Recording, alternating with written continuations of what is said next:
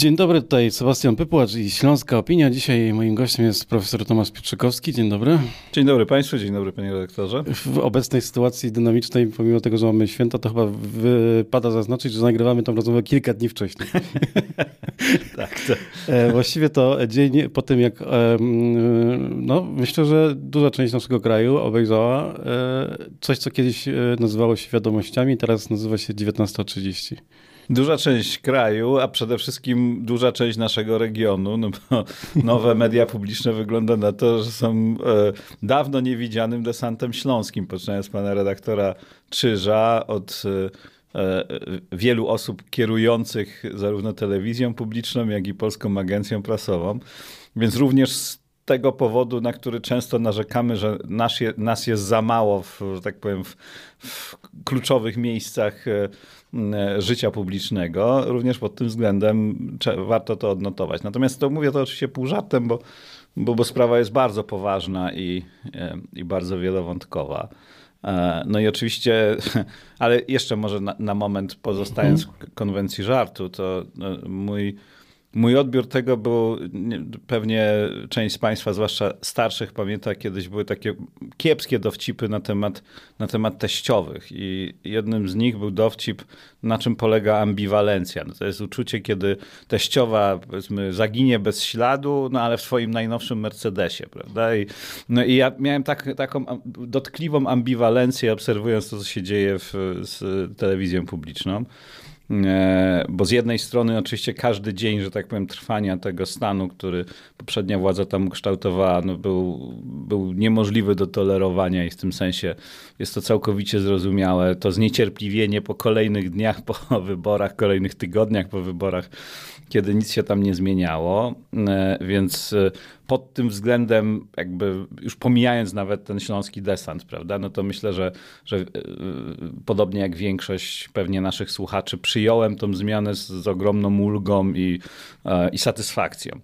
Ale jednocześnie jestem też prawnikiem i no nie mogę nie widzieć po prostu tego, że no w moim przekonaniu to, to było po prostu działanie nielegalne, już nawet nie po bandzie, nie na granicy, tylko no po prostu złamaniem ustawy w, oczywiście w dobrych intencjach, w, że tak powiem, miejmy nadzieję, że ostatecznie zmierzającym do tego, żeby e, po takim okresie, nazwijmy to bójki o telewizję, no, ukształtować jakoś, że tak powiem, zasady funkcjonowania mediów publicznych, które e, zagwarantują im e, status jakoś tam przynajmniej na tyle, na ile jest możliwe, uniezależniony od jakby bieżących oczekiwań władzy politycznej. No ale powołanie powołanie tych władz w ten sposób, że po prostu minister e, odwołuje i powołuje, no to jest dokładnie to, przeciwko czemu w Konstytucji została ustanowiona Krajowa Rada Sądownictwa e, i w imię czego został wydany jeszcze w 2016 roku wyrok Trybunału Konstytucyjnego, jeszcze tego prawdziwego Trybunału Konstytucyjnego, na który teraz się powoływano przy, przy tej zmianie, no ale który, którego treść w zasadzie była taka, że nie jest konstytucyjnie dopuszczalne pozbawienie Krajowej Rady Radiofonii i Telewizji udziału w obsadzaniu organów zarządzających mediami publicznymi na rzecz ministra skarbu kultury, władzy wykonawczej, krótko mówiąc. No niezależność, konstytucja gwarantuje mediom publicznym niezależność, a w sytuacji, w której to minister decyduje, kto jest prezesem telewizji, kto jest prezesem radia i tak dalej, i tak dalej, o takiej niezależności nie może być mowy.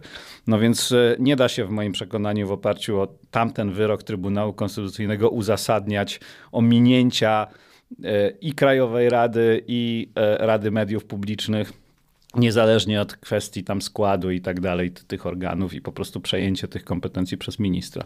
Więc no jest to sygnał, można powiedzieć, alarmowy, trochę pachnący tym, co słyszeliśmy na początku rządów PiSu, że dobro narodu jest ponad prawem. No wszyscy się zgadzamy pewnie, a w każdym razie większość z nas, że, że dobro narodu wymagało zmiany tonu i, i, i jak gdyby treści przekazywanych przez e, dawn, dawną telewizję publiczną. Co do tego nie ma wątpliwości. Natomiast dokonano tego w moim przekonaniu z, z dość oczywistym złamaniem, złamaniem ustawy. No i teraz, jeśli mogę jeszcze jeden mhm. wątek do tego dodać, bo No to się, to, to, wszystkie jak gdyby rzeczy, o których mówiliśmy przez ostatnie 8 lat, teraz się, można powiedzieć, z, z, wielkim hukiem, że, tak powiem, zaczynają o sobie przypominać. Bo dla mnie znowu jako prawnika jednym z najbardziej doskwierających, można powiedzieć, spraw pozostałych po tych ośmiu latach, no to jest oczywiście wymiar sprawiedliwości, neosędziowie, Krajowa Rada Sądownictwa, Trybunał Konstytucyjny i tak dalej. No i teraz w normalnym toku spraw e, ta zmiana w telewizji publicznej no, będzie musiała, musiałaby być i będzie musiała być wpisana do Krajowego Rejestru Sądowego przez sędziów, referendarza, potem tam pewnie będzie zażalenie na to i, i, i będą o tym rozstrzygali sędziowie. No i teraz wyobraźmy sobie, że taka sprawa trafia do neosędziego. No i obojętnie co ono rzeknie, to nie mamy podstaw do tego, żeby mieć pełne zaufanie, że to jest po prostu bezstronne, niezawisłe rozstrzygnięcie sporu prawnego. No bo każdy będzie w tym orzeczeniu neosędziego w jedną bądź w drugą stronę widział albo chęć przypodobania się nowej władzy. No jestem neosędzią, nie wiadomo co ze mną będzie, to będę teraz orzekał tak, żeby w razie czego móc to pokazać, że proszę bardzo, ja nigdy nie sprzyjałem tamtym, prawda? Albo jeżeli to będzie na, że tak powiem, na niekorzyść obecnej władzy, no to wszyscy powiedzą, no tak, neosędzia wiadomo z politycznego nadania jest po tamtej stronie, no to, no to wiadomo, że, że będzie orzekał w ten sposób. To jest właśnie ta zbrodnia, którą, którą PiS dokonał na wymiarze sprawiedliwości, upolityczniając KRS i upolityczniając tą procedurę awansowania i, i dobierania sędziów. No bo jesteśmy teraz w pewnym sensie w matni, to znaczy nie ma... E, instytucji, co do której zgadzamy się, że to ona ma ostatnie słowo, prawda? Jak gdyby każdy, każdy kolejny krok, że tak powiem, w tym arbitrażu tego rodzaju wątpliwości, no będzie po prostu przez jedną stronę traktowany jako, jako no, nazwijmy to czysto polityczny akt, prawda? Jak gdyby wynikający z tego, że, że decydent jest takiego czy innego pochodzenia, prawda? Jakby w tym sensie niemal automatycznie nieuznawany. Co zresztą widać po orzeczeniu. E, które bardzo pechowo zapadło akurat teraz, tym e, prawomocnym orzeczeniu ponownym skazującym dwóch byłych ministrów, e, mm, e, Mariusza Kamińskiego i e, Wąsika. Wąsika, Macieja Wąsika. E, no bo to jest dokładnie in, jakby inna odsłona tego samego, prawda? Znaczy dla jednych to jest po prostu polityczny, polityczne prześladowanie, prawda? Dla innych jest sprawiedliwość. Gdyby takie orzeczenie wydał odwrotny neosędzia, prawda? Można sobie wyobrazić, prawda? Dokładnie od, od, odwrotny, że tak powiem, rozdział ról. Tak, no to był chyba w ogóle e, pomysł Prawa i Sprawiedliwości na e, ich nieporządek prawny, tak, że właściwie prawo zależy od tego, jak się je interpretuje, bo jest taki bałagan, że właściwie każdy się i sobie może Ja bym nawet jeszcze, jeszcze krok własne. dalej poszedł, to znaczy jakby to, to nie prawo jest ostatecznym, nazwijmy to czynnikiem rozstrzygającym czy arbitrem mhm. tego rodzaju sporów, tylko wola polityczna, nie? To znaczy tak. jakby kto, kto jest silniejszy, jak gdyby ten przeforsuje swoje rozstrzygnięcia, czy one będą ubrane w szatę ustawy, w szatę wyroku sądowego, orzeczenia Trybunału Julii Przyłębskiej. Wszystko jedno, to zależy od okoliczności, co akurat jakby jest bardziej na rękę. Natomiast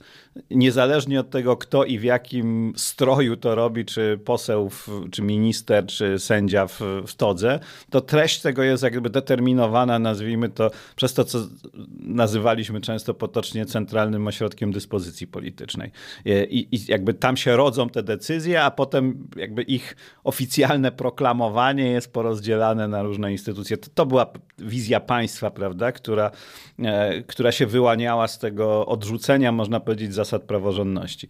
No i trochę jakby mam nadzieję, że ta, że, że, że ta akcja przeciwko telewizji publicznej nie wskazuje na to, że, że obecna władza przyjęła, że tak powiem, podobną logikę, prawda? To znaczy, że, że no, jest pewien centralny ośrodek, prawda, gdzie i nie na Nowogrodzkiej się teraz mieści, tylko gdzie indziej.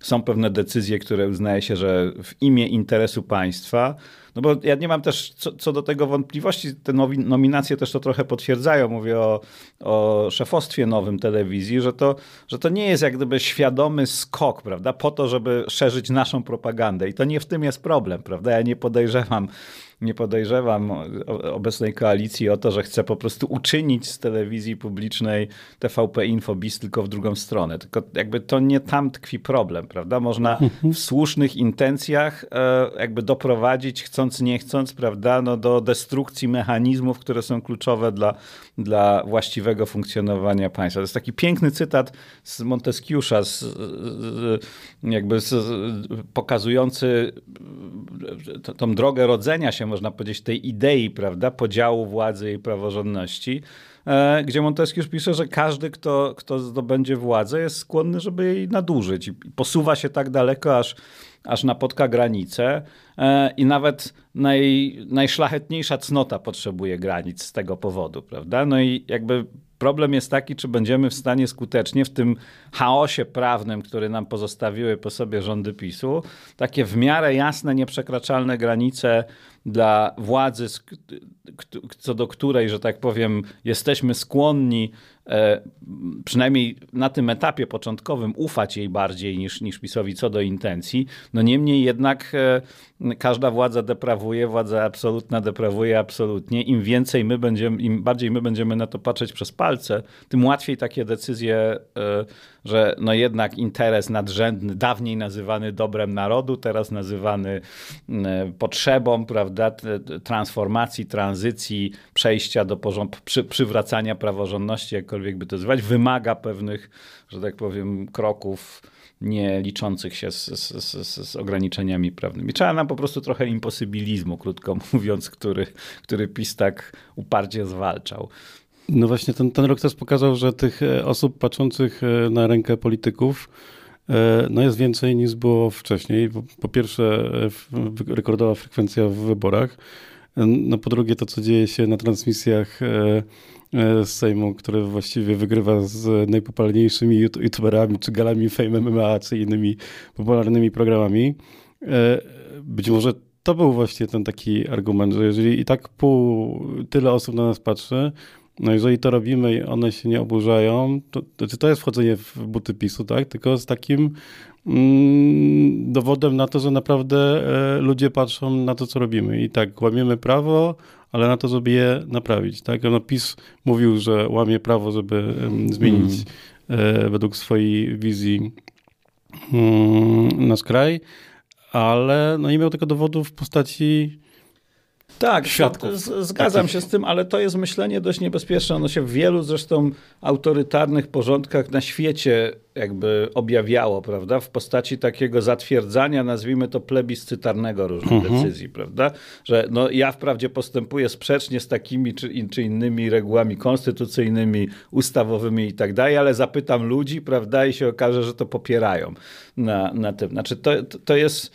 E, uciekając się do pewnej, zwłaszcza bliskiej mojemu pokoleniu analogii z Gwiezdnych Wojen, prawda, to trochę pachnie ciemną stroną mocy, która jest szybsza i łatwiejsza, ale niekoniecznie, prawda, na końcu jest e, rzeczywiście jakby tym samym, co, co ta mozolniejsza, trudniejsza, czasochłonna e, e, ścieżka jasnej strony mocy. Więc to jest pokusa w moim przekonaniu, prawda? Dopóki się ma to poparcie to jest pokusa. E, I, no i oczywiście lepiej, że tak powiem, robić rzeczy, które się ludziom podobają, niż takie, które się, które się wymusza, że tak powiem, siłą wyłącznie. No niemniej jednak nie jest to recepta na stabilne, praworządne państwo, zwłaszcza, że pamiętajmy, że um, to Vox Populi y, to, to, to jest bardzo kapryśne. Nie? Znaczy, to też nie możemy zakładać, że i, i to jest być może najważniejsze z tego, o czym do tej pory y, mówimy, że y, jakby pożegnaliśmy się z pisem i władzą, nazwijmy to prawicowego populizmu na zawsze. E, nic tego nie uzasadnia, takiego samozadowolenia i takiej pewności siebie. Wprost przeciwnie, jeden z moich ulubionych cytatów z literatury to jest ostatnia scena z Dżumy Alberta Camus. W pewnym sensie z, przez taki okres przeszliśmy, można powiedzieć, przynajmniej z punktu widzenia, z punktu widzenia państwa prawa i, i, i państwa demokratycznego.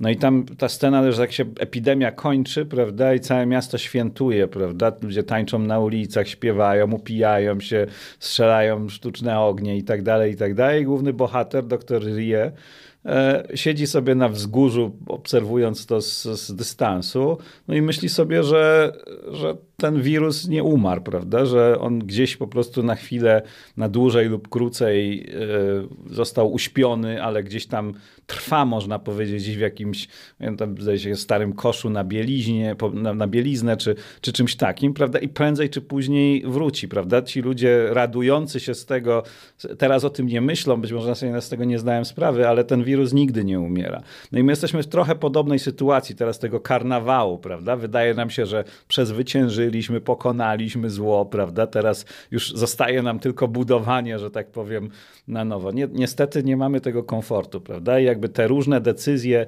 obecnie podejmowane również powinny jakoś brać pod uwagę to, jak one e, wpływają na, na, na to niebezpieczeństwo, prawda? Czy je zwiększają, czy zmniejszają to niebezpieczeństwo powrotu i wtedy pewnie ze zdwojoną siłą, prawda? Te, te, te, tych no zresztą już raz to mieliśmy, tak? No, ja no, tak. jestem tym pokoleniem, które było uruchomione przez e, E, protesty akurat wobec e, Romana Giertycha, wtedy jeszcze ministra tak, edukacji tak. z Ligi Polskich Rodzin w koalicji z Prawem i Sprawiedliwością, ale też e, protesty przeciwko temu, co działo się w Rozpudzie. To były tak. moje pierwsze chyba aktywności tak. społeczne, które podejmowałem chyba jeszcze przed głosowaniem albo zaraz po pierwszym w moim życiu głosowaniu. Mm, no a teraz e, i Roman Giertych oczywiście jest tak. po innej stronie, ale jest w polityce. PiS e, no, po raz kolejny e, traci władzę, ale ja właśnie z tego tak. powodu trochę nie jestem optymistą, bo za chwilę pewnie wróci. No, trochę tak samo e, e, te środowiska postkomunistyczne wróciły bardzo szybko do władzy. Tak, tak po 89 roku. 89. Właściwie to nie jest, nie jest, nie jest na, no dane na zawsze. Nie? No właśnie, no właśnie i e, jakby patrząc na to, być może nie trzeba aż sięgać do Alberta Camus, prawda? Wystarczy ostatnie 30 lat naszej historii już sobie jakby zaczynamy z tego zdawać sprawę i to e, to, o czym pan powiedział, wydaje mi się, że, że, że powinno być głównym punktem odniesienia w dyskusji co do przyszłego kształtu wymiaru sprawiedliwości, zwłaszcza personalnego, czyli o sędziów, krótko mówiąc, bo powiedzmy, że co do tam Trybunału Konstytucyjnego, czy tych działaczy w Krajowej Radzie Sądownictwa, no to tu raczej większych sporów nie ma, prawda? Jest problem, co zrobić z tymi, no dwoma tysiącami plus minus, prawda, osób, które trafiły do wymiaru, albo zostały awansowane, albo trafiły do sądu e, w wyniku działalności tej niekonstytucyjnej neo-KRS. No i tu się jak gdyby różne argumenty zderzają, prawda, takie bardziej pryncypialne z takimi bardziej pragmatycznymi, że jednak, że jednak nie każdy nagrzeszył tak samo, prawda, że, że jednak jakaś stabilność, można powiedzieć, funkcjonowania wymiaru sprawiedliwości też powinna być brana pod uwagę, żeby, żeby nie okazało się, że po prostu nie ma kto sądzić, prawda, albo że te sprawy trzeba zaczynać od początku, no bo, bo stracił y, stanowisko, można powiedzieć, y, człowiek, który, który je prowadził. Natomiast równie ważnym, jeśli nie istotniejszym, jest właśnie ta perspektywa ewentualnego powrotu PiSu do władzy i pytanie, jak wtedy zareaguje na ewentualne podobne e, próby zawłaszczenia całego państwa przez przez jedną partię, jak wtedy za środowisko prawnicze, sędziowskie zareaguje. Bo nie mam co do tego wątpliwości, że no myśmy się nie dali, e, że tak powiem, spacyfikować ostatecznie tym ośmioletnim wysiłkom PiSu, w dużej mierze dzięki ewenementowi historycznemu, jaką, był, jaką była solidarna postawa sędziów. Z, ze stosunkowo marginalnymi, można powiedzieć, wyjątkami, to było środowisko, które powiedziało solidarnie nie, kosztem, że tak powiem, często osobistego ryzyka, a na pewno karier. No, każdy człowiek y, ma swoje ambicje zawodowe, sędziowie także, nie ma co ukrywać. E, i przez 8 lat, prawda, zrezygnować z możliwości jakiegokolwiek pójścia do przodu, żeby nie wchodzić, że tak powiem, w żadną kooperację, to jednak jest coś, co się często nie zdarza, żeby całe środowisko, że tak powiem, stać było na tego rodzaju opór. A tutaj tak było. No i teraz jest pytanie, jak, jak takie środowisko. Yy, po pierwsze, z kogo by się składało, i po drugie, jak by się zachowało w sytuacji, gdyby za 4 lata albo za 8 lat ta sytuacja się powtórzyła, prawda? I moja obawa jest taka, że w, w większości przypadków fakt zostania neosędzią trochę pokazuje e, pewne przymioty osobowe, nazwijmy to, kogoś, komu, dla kogo to nie było aż tak istotne, prawda, że ta neo-KRS jest, jest niekonstytucyjna, że jednak jak gdyby występowanie w tych konkursach legitymizuje działalność PiSu, e, więc no to, są, to są dokładnie te cechy, które oznaczają, że z dużym prawdopodobieństwem taka osoba by nie była gotowa, prawda, aż tyle poświęcać dla, dla obrony państwa praworządnego, a po drugie... Yy, yy, pozostawienie, że tak powiem, benefitów, które te osoby osiągnęły, również dlatego, że ta reszta się wstrzymywała, że tak powiem, z udziałem w różnego rodzaju konkursach, prawda, nie ubiegała się o stanowiska prezesów, wiceprezesów, etc., etc. Jakby pozostawienie tego tak, jak jest, jest w jakimś sensie zostawieniem ich na lodzie, prawda? Więc z jednej strony wpuszczamy do tego środowiska ludzi, co do których mogą być powody, żeby sądzić, że zachowaliby się inaczej niż ci sędziowie w, w, ostatnich latach, a po drugie tych sędziów z ostatnich lat, prawda, wysyłamy im sygnał, że nie było warto, prawda, że w zasadzie to potem się machnęło ręką i, i potraktowało ich tak samo jak, jak tych, którzy bezceremonialnie, że tak powiem, i bez skrupułów z tego korzystali. Więc to, to jest jak gdyby pytanie o, o to, do czego, jakby, czego uczy nas ta myśl, że że to nie jest jednorazowy epizod najprawdopodobniej to, co przeszliśmy przez ostatnie 8 lat, prawda? Że e, to być może za 4, być może za 8, a być może szybciej, prawda? Bo, bo przecież tu różne jeszcze mamy ko rząd koalicyjny, prawda? Koalicję znowu nie trzeba szukać daleko, wystarczy ostatnie 30 lat naszej historii. Bywało różnie z koalicjami, rozpadały się, prawda? Bywały wcześniejsze wybory, bo się nie dało stworzyć większości, albo można taką większość stworzyć, ale z obecną opozycją i tak dalej, i tak dalej. No, życie jest bo przebogate w takie niespodzianki. Można też przez dwa tygodnie mówić, że się ma większość, a właśnie, nie posiadać no większości. No właśnie, nawet do tego. E, ja, ja, tak szukając, e, chyba napisałem takiego tweeta albo jakiś tekst, teraz nie pamiętam w, w którym miejscu e, to ująłem, ale właściwie to osiem ostatnich e, lat Prawa i Sprawiedliwości i właściwie rzecz, za którą Prawo i Sprawiedliwości myślę obiektywnie można podziękować, to jest społeczeństwo obywatelskie.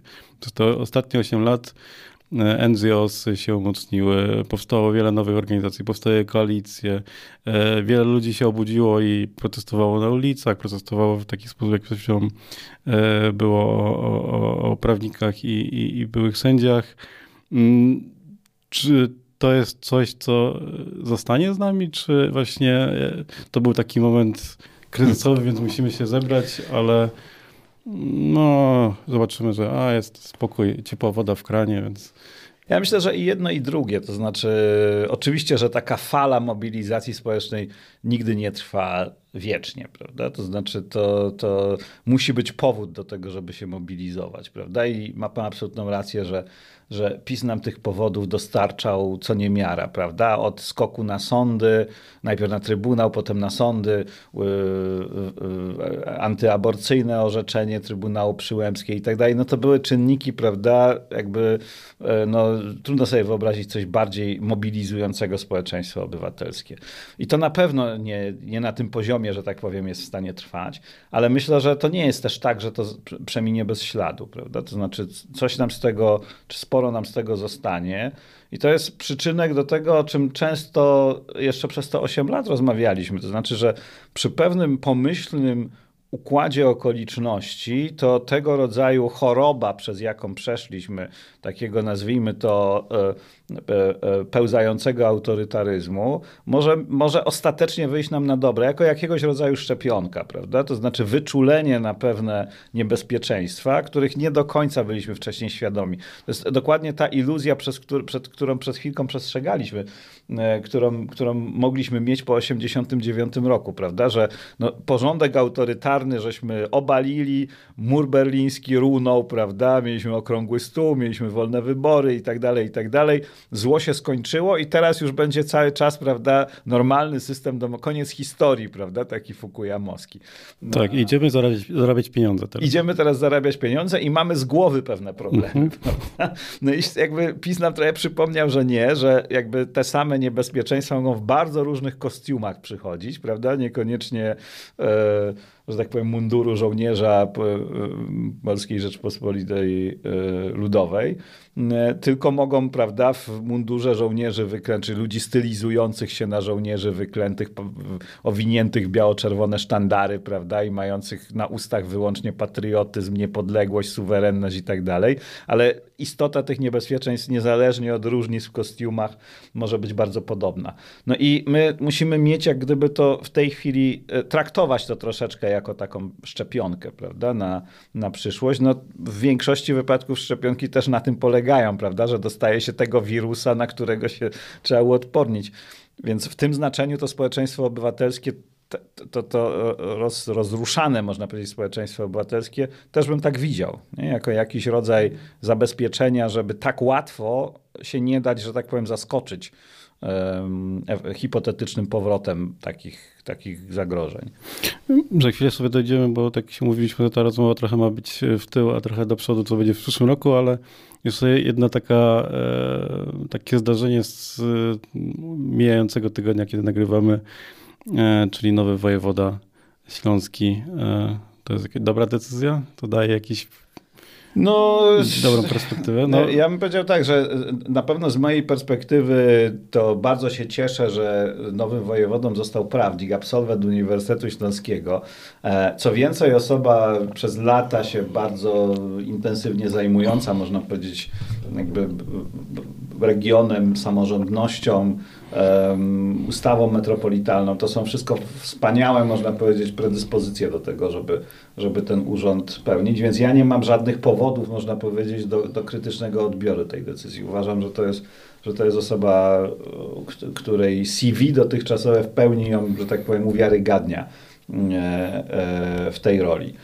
E, no natomiast pytanie jest moim zdaniem też trochę bardziej fundamentalne, to znaczy czy czy obecną koalicję rządową będzie stać na jakiś krok dalej w kierunku decentralizacji, prawda? Czy to jest znowu tylko kwestia tego, że no, nie będzie zideologizowanych kuratorów oświaty, prawda? Albo przywrócimy Plac Szewczyka zamiast Lecha i Marii Kaczyńskiej. Swoją drogą warto o tym też i osobno porozmawiać, bo to też nie jest taka tylko drobnostka, jak tak, by tak. się mogło wydawać. Natomiast, e, natomiast no, pytanie jest takie, czy czy e, po tym okresie, można powiedzieć, jakiejś takiej upolitycznionej centralizacji, czy stać będzie obecny rząd na coś więcej niż tylko wymianę personalną i poluźnienie, można powiedzieć, tego gorsetu, czy, czy się uda jednak rzeczywiście e, tą relację władzy pomiędzy administracją rządową i wojewodą, a marszałkiem. To ja zadam to pytanie jeszcze trochę inaczej. Czy Marek Wójcik powinien być ostatnim wojewodą? No, osta to znaczy, Śląskim. E, tak. To jest, to jest trochę pytanie jakby znacznie bardziej abstrakcyjne niż, niż jakby ta płaszczyzna, którą ja mam na myśli, bo oczywiście mhm. wydaje mi się to niemożliwe, żeby to była aż taka rewolucja samorządowa, prawda? Bo to już rzeczywiście by musiało być federalizacja niemalże, żeby nie było takiej osoby. Więc myślę, że wojewodowie jeszcze długo będą z nami. Natomiast zakres zadań, rola wojewody w stosunku do samorządności i to nie tylko zresztą samorządności wojewódzkiej, to jest ten najbardziej, można powiedzieć, ekwiwalentny w stosunku do wojewody poziom marszałka sejmiku. Mhm. E, I tutaj przesunięcie zadań w kierunku, w kierunku pogłębienia decentralizacji byłby niezwykle ważny, ale to jest też zakres samodzielności na poziomie najniższym, czyli gmin. E, tu my tu też w gruncie rzeczy od tej rewolucji samorządowej z 1990 roku, kiedy gminy w ogóle powstały i samorządność w Polsce powróciła po okresie PRL-u, to od tego czasu paradoksalnie e, e, bardzo, mam wrażenie, krok po kroku krępujemy, można powiedzieć, tą, tą samorządność na poziomie gminnym, prawda? No ona się w tej chwili bardzo często sprowadza do, do, do wąskiego pola manewru, że ustawodawca zostawia, prawda, jakąś tam, można ustalić, czy stawka będzie taka, czy taka, czy coś będzie takie, czy takie, prawda? Ale, mhm. ale to jest bardzo kontrolowane, że tak powiem, zakres swobody decyzyjnej. E, to na pewno nie jest tak, jak, jak, jak mówi ustawa o samorządzie gminnym, prawda, że, że wszystkie sprawy niezastrzeżone na, na rzecz innych instytucji, w tym administracji centralnej, są jakby sprawą lokalną, co do której właściwe są organy samorządu, że gmina może decydować o wszystkim, co nie jest rozstrzygnięte przez, przez e, prawo powszechnie obowiązujące. E, no a to prawo powszechnie obowiązujące coraz więcej rozstrzyga, w związku z tym ta sfera się staje coraz, coraz realnie mniejsza. Więc jakby powrót na, do strony urealniania samorządności, nie tylko jak gdyby kosztem kompetencji wojewody, ale mhm. również jak gdyby tego gorsetu prawnego, w którym działają samorządy, to mi się wydaje być centralne pytanie. Nie? I, i to na ile jakby te idee, które się w międzyczasie za, za, w okresie rządów PiSu zrodziły, mam na myśli umówmy się na Polskę i, i, i inkubator umowy społecznej, mhm. E, który zaproponował e, pogłębienie samorządności jako remedium na tą groźbę rosnącej polaryzacji, prawda? Żeby to nie było tak, że na przemian wygrywa jedna bądź druga strona i wtedy po prostu wsadza do więzienia pozostałych, prawda? Wyrzuca wszystkich, uchyla wszystko, rozpoczyna wszystko od nowa, prawda? Znaczy, tak się nie da budować stabilnego, y, pomyślnie rozwijającego się państwa, a, a to wahadło niestety mam wrażenie, że się coraz silniej buja, prawda? I jakby idea inkubatora umowy społecznej była taka, że może spróbujmy obniżyć stawkę tej gry, prawda? Żeby to nie było tak, że zwycięzca wyborów warszawskich, tak to nazwijmy, bierze wszystko, tylko przesunięcie tych kompetencji na poziom znacznie bardziej samodzielnych regionów mógłby doprowadzić do tego, że mamy po prostu województwa, które jedne z nich są bardziej konserwatywne, jedne są bardziej postępowe, jedne są bardziej wolnorynkowe, tak to nazwijmy, inne bardziej dbają. W jednej jest religia w szkołach, w innej się dofinansowuje in vitro i tak dalej, i tak dalej, prawda? Jak gdyby no, ludzie mają jakby poczucie, że to nie jest tak, że od, od tego, kto wygra, prawda, wybory do Sejmu, no to zależy, czy będzie obywatelem klasy A, czy obywatelem klasy B. A w tej chwili trochę jakby jesteśmy na tej ścieżce, prawda, i, i nikt nie zaproponował niczego, in, żadnego innego sposobu na wybrnięcie z tej równi pochyłej, niż właśnie pogłębienie samorządności. To mi się wydaje być kluczowe, takie strategiczne wyzwanie. Znaczy, problemem demokracji, zapytam trochę przewrotnie, jest to, że w tych wyborach samorządowych, które za chwilę będziemy mieć, wygrają w większości ludzie, którzy już rządzą miastami od wielu lat, albo ludzie przez nich wskazani, a nie, nie dochodzą tak. do władzy nowe środowiska. Tak, to, to, to jest jak gdyby jakiś... Czy to, to trochę pewnie wynika z tej, z, tego, z tej naturalnej przewagi, jaką się ma dysponując wszystkimi zasobami, że tak powiem, prawda? Na, na, na jakimś poziomie, bo to jest trochę być może podobne zjawisko jak to, że tak trudno jest założyć w Polsce partię, prawda, zupełnie od zera, no bo te stare, okrzepłe, nazwijmy to, dysponują tymi dotacjami, budżetami, strukturami mhm. i tak dalej, i tak dalej. Te całe machiny, prawda, jak gdyby są, są mo, można na, na, na krótką metę, że tak powiem, odnieść taki medialny sukces, natomiast, znaczy zainteresowanie przyciągnąć, natomiast później z, w miarę upływu czasu to, ta, to te jakby takie zorganizowane, dobrze sfinansowane machiny, jak gdyby zyskują siłą rzeczy przewagę. I trochę pewnie podobnie jest, jest z miastami, że tu już musi się bardzo, że tak powiem, układ okoliczności specyficznie ułożyć, żeby ktoś prawda, był w stanie rzucić temu wyzwanie w zasadzie e, trochę na zasadzie tak oto stoję, prawda, i teraz wybierzcie mnie, prawda, a nie cały ten aparat urzędniczy, prawda, często, często e, zależny wprost osobiście finansowo, prawda, od, od prezydenta i jego, jego zaplecza, czy jego otoczenia. Więc rzeczywiście trudno jest, że tak powiem, pokonywać, prawda, prezydentów z wyjątkiem sytuacji, kiedy oni sami albo ostro nabroją, albo sami rezygnują, prawda? To są wyjątkowe przypadki. Więc, Chyba więc ma... ostatnio tylko tak do takiej tak. sytuacji się doprowadził. Tak. Natomiast e, ja nie mam, nie mam pomysłu, jak to rozwiązać, prawda? No bo zwłaszcza, i myślę, że to jest im mniejsza gmina, tym, tym, tym ten problem jest poważniejszy, prawda? No bo większa liczba, można powiedzieć, aktywnych politycznie obywateli jest jakoś tam wprost, można powiedzieć, zależna od, od aktualnego układu, prawda? No tak, po czterech latach, no to jest... W Śląskiej Opinii często mamy wójtów, burmistrzów z mniejszych miejscowości i e, wielu z nich e, w wyborach walczy tylko ze sobą.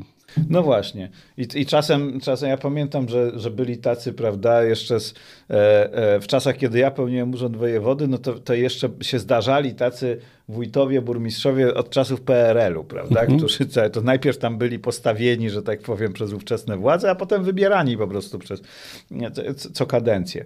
E, więc w tym znaczeniu jakby też mamy problem trochę na styku, nazwijmy to samorządności społeczeństwa obywatelskiego. Ale też mam wrażenie, że to jest że tego się nie da sztucznie, że tak powiem, przyspieszyć. To jest pewien organiczny proces, prawda? To znaczy jakby um, dojrzewania społeczności lokalnych do tego, żeby, żeby z coraz większą samoświadomością, można powiedzieć, decydować, prawda? O tym, kto, kto, kto nami rządzi. Jakkolwiek te mechanizmy prawno-finansowe mogą temu sprzyjać, bądź mm, e, bądź to utrudniać i, i, i pewnie warto byłoby się zastanowić, prawda, jak te szanse wyrównywać. Które wybory będą najciekawsze w tym roku? Te do właśnie lokalnych samorządów, te do y, sejmików, czy europejskie. No już e, ostatnie, ostatnie 8 lat nas przyzwyczaiło, że co wybory, to nam mówią, że to jest teraz najważniejsze po 89 roku, to jest o wszystko, prawda? Stawką jest demokracja, istnienie państwa polskiego tak. niepodległego, prawda? Albo zostaniemy wcieleni do eurokołchozu, albo zostaniemy się Niemcami. Albo to teraz przewrotnie, ważniejsze nasze chodniki, czy ważniejsza Unia Europejska? E, no bo chyba w, to nie jest jasne. w tych wyborach do, do, do Europarlamentu wydaje mi się będzie więcej emocji. Tam Trochę... PiS odpali te e, tak. swoje wrotki, tak, tak, tak. Znaczy, kolokwialnie powiem. E to zależy jak, jak, jakby z jakiej perspektywy na nie patrzeć, prawda? No bo jakby partie polityczne siłą rzeczy traktują te i samorządowe, i do Europarlamentu e, trochę jako taki krok w kierunku kolejnych wyborów parlamentarnych, prawda? Te trzeba wygrać po to, żeby mieć lepsze pozycje.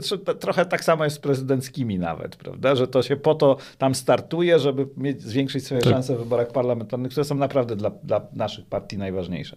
Natomiast, natomiast e, no każda z nich ma jak gdyby swoje własne, swoją własną stawkę, prawda? I w tym roku to rzeczywiście, jeżeli faktycznie jakieś takie pomysły ustrojowo-decentralizacyjne miałyby szansę. Nawet na taką skromną naszą, nazwijmy to metropolitalną skalę, prawda? To znaczy mam na myśli nie tylko naszą ustawę metropolitalną, no ale pamiętajmy, że tam jest przynajmniej kilka innych regionów, które stoi w kolejce z gotowymi ustawami dla siebie, prawda? Jak gdyby będzie zapewne lobbować myślę, że skuteczniej teraz o zainteresowanie tymi ustawami w, w rządzie. W związku z tym jakieś kroki w kierunku reorganizacji samorządu terytorialnego i myślę, że raczej w kierunku właśnie poszerzania uprawnień poszczególnych struktur samorządowych są wysoce prawdopodobne. No, mamy jeszcze, my tutaj akurat w naszym regionie tę obietnicę śląską, tak to nazwijmy, prawda, języka regionalnego ale już widać, że, że to bynajmniej apetytów środowisk, nazwijmy to autonomistycznych, nie, nie zaspokoi. Za tym pójdą oczekiwania, skoro już mamy uznany język, no to teraz uznajcie nas, prawda, jako mniejszość. No skoro, skoro istnieje język, to, to muszą istnieć też i ci, którzy, którzy nim się posługują jako mniejszość, prawda? Więc, więc jak gdyby tu jest dużo takich tendencji odśrodkowych i w tym znaczeniu stawka tych wyborów samorządowych może, może być bardzo poważna, niezależnie od tego, jak one wpłyną, że tak powiem, na politykę ogólnopolską.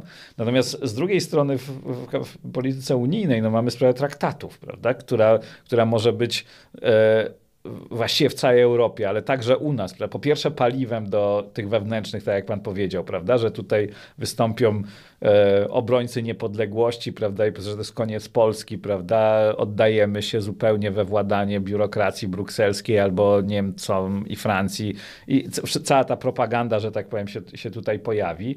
Natomiast rzeczywiście może tak być, że, że jak gdyby to będzie istotna reforma Unii, być może, od, od której być może będzie zależało to, czy będziemy w stanie przyjąć Ukrainę chociażby, prawda, no bo to jest kolejny, że tak powiem, po, kolejne poważne wyzwanie, gdzie przy obecnej strukturze strukturze decyzyjnej, prawda, z tym prawem weta, z tymi targami, prawda, że to ja nie zawetuję tego pod warunkiem, że mi wybaczycie coś innego, prawda, no to w jakimś sensie jest nie, nieuchronne w polityce. No niemniej jednak nie da, im większa jest i, i jak gdyby, im większa jest Unia i bardziej jak gdyby niestabilne warunki zewnętrzne, e, no tym, tym trudniej, że tak powiem, w takich realiach liberum veto, prawda, funkcjonować. My to akurat wiemy najlepiej, bo pamiętamy losy tej instytucji z naszego ustroju, prawda, prawda, pierwszej Rzeczypospolitej.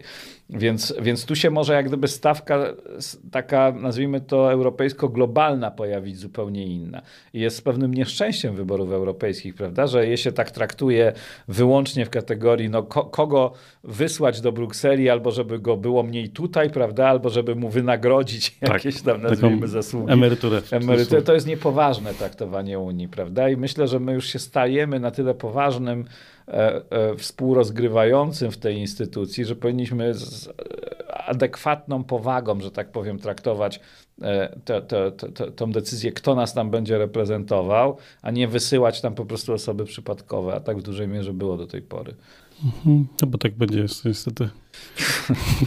zwłaszcza, że pamiętajmy, że takie dwie, zwłaszcza w, z naszego regionu, myślę, że to jest w dużej mierze ogólnopolska prawda, e, dwie być może naj, naj, najlepiej przygotowane postaci wśród zmierzają do emerytury. zmierzają do emerytury. Mam na myśli profesora Buzka i, i, i marszałka Olbrychta, prawda? Mhm. No, byliśmy dumni, że tak powiem, z ich, z ich karier, tak to nazwijmy, europejskich osiągnięć i jak gdyby wpływu, prawda, na, na tym. No więc źle byłoby, gdyby nie zostali zastąpieni zastąpieni przez kogoś o e, przynajmniej szansach na zdobycie porównywalnej pozycji w Unii Europejskiej. Mhm. E, w tym roku na Śląsku powinno się coś wydarzyć ważnego? Powinny, nie wiem, rozpocząć się praca nad e, wielkimi Katowicami, tak już formalnie? No, bardzo bym sobie tego życzył. Najbardziej bym sobie życzył, żeby nad wielkimi Katowicami, chociaż ta potoczna nazwa tego projektu niezbyt niezbyt mi się podoba, prawda? No bo to jest trochę, że tak powiem, odstraszające dla wszystkich poza, znaczy to trochę imperialistycznie brzmi, tak bym powiedział. Nam nie chodzi o, o to, żeby Katowice były większe, tylko żeby powstało miasto na bazie dotychczasowych, w tym Katowic, prawda? Na, mhm. na tym ono się pewnie musiałoby nazywać Katowice po prostu, no bo jak inaczej. E, natomiast tu nie chodzi o to, że Katowice miałyby jakby podporządkować sobie, prawda, e, całą resztę. To jest trochę znowu analogia z Unią Europejską, prawda? To nie chodzi o to, żeby budować wielkie Niemcy, prawda, na tym, tylko żeby zbudować Unię, w której te dotychczasowe państwa będą jakby współrządzić. I o to, o to nam bardziej chodzi. E, I, I to na pewno byłoby wydarzenie roku, gdyby, gdyby się udało takie prace na poważnie rozpocząć, ale nawet jeśli nie nad tym projektem, to przynajmniej nad bardzo poważnym wzmocnieniem wzmocnieniem związku metropolitalnego, chociaż ta formuła związku, ja nie jestem przekonany, że ona jest w stanie uciągnąć poważniejsze zadania. Ze względu, z różnych powodów, ale, ale no... Ale chyba najważniejsze to, to jest po prostu za dużo, tak? Że, że jest za dużo To chyba i, wszyscy mówimy tak, od początku, że tak. to nie, nie jest... Nie, za bardzo niepasujących do siebie również członków, prawda? Przez to, że jest Tak, dużo, a też brakuje nie? narzędzi wyrównujących tak, szanse, tak? tak? Właściwie no więc... czy Bytom zyskał, zyskał część na metropolii albo Mysłowice w ostatnich latach, oprócz tego, że mieszkańcy mogą łatwiej wyjechać z tego miasta, to... No więc jakby to, to jest pytanie, nie? Czy, czy w formule związku jesteśmy w stanie dojechać dużo dalej niż jesteśmy, już bez względu na jak gdyby zadania, nawet, nawet bez względu na pieniądze.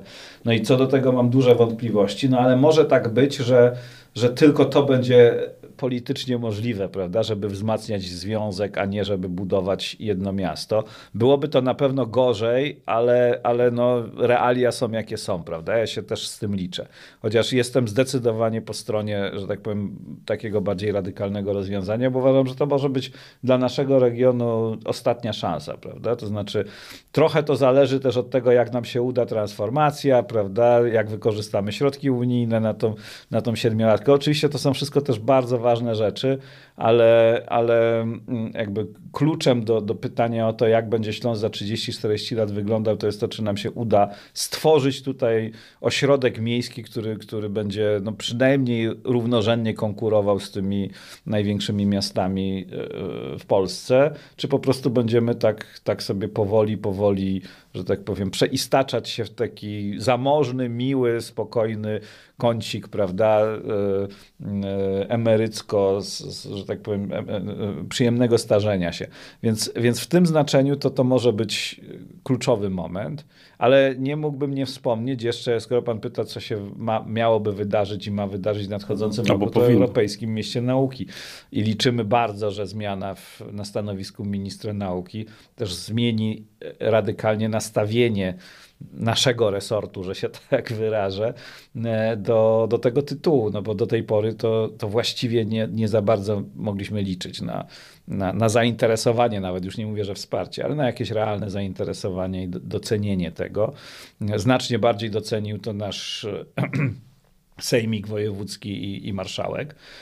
No więc e, pierwszą rzeczą, którą, którą chcemy zrobić po tej zmianie na stanowisku ministra nauki, no to jakby przyjść z tym tematem, prawda, i, i spróbować doprowadzić do tego, żeby, to, żeby ten tytuł nie został zmarnowany, prawda. To jest niestety duże niebezpieczeństwo. No tak, i żeby e, ci uzdolnieni e, licealiści, absolwenci liceów z Bytomia nie musieli jechać do Krakowa. No właśnie, to a było to jest na debacie. Europejskie Miasto Nauki się ma raz w historii, prawda? No jak każdy tego typu tytuł. Więc jak się go nie wykorzysta w pełni, no to się traci, można powiedzieć, szansę, której, której się już drugi raz nie dostanie. I w tym znaczeniu e, Sejmik Wojewódzki przepraszam, stanął w, absolutnie na wysokości zadania. Natomiast min, ekipa ministerialna dotychczasowa nie.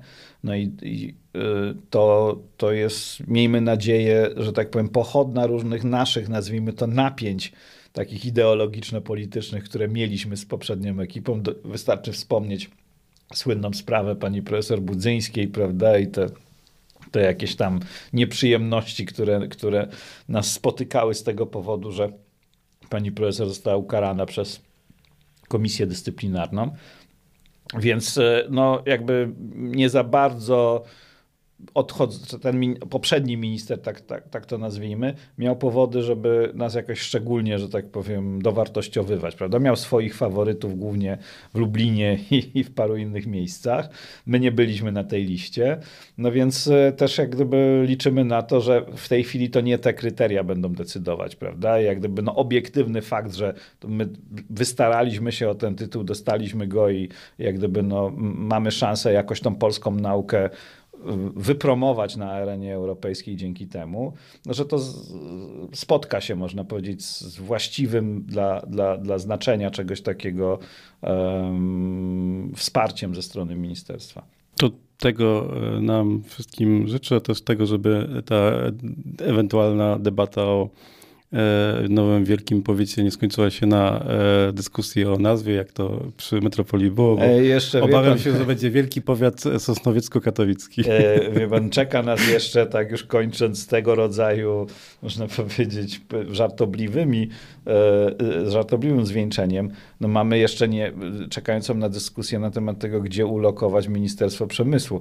E, podejrzewam, że, że tu się też może skończyć nie tyle powstaniem ministerstwa, co wielką awanturą o to, komu się bardziej należy, prawda? Tak, to, to zdaje się, dzisiaj ta dyskusja toczy w Urzędzie Wojewódzkim czy no Marszałkowskim, więc trzymamy kciuki. właśnie, właśnie. To udanego, dobrego nowego roku i dziękuję bardzo. Dziękuję bardzo. Wszystkiego dobrego w nowym roku Państwu słuchaczom i Panu redaktorowi. Dziękuję. Tomasz Pieczykowski był naszym gościem. To był podcast zrealizowany przez Stian Media.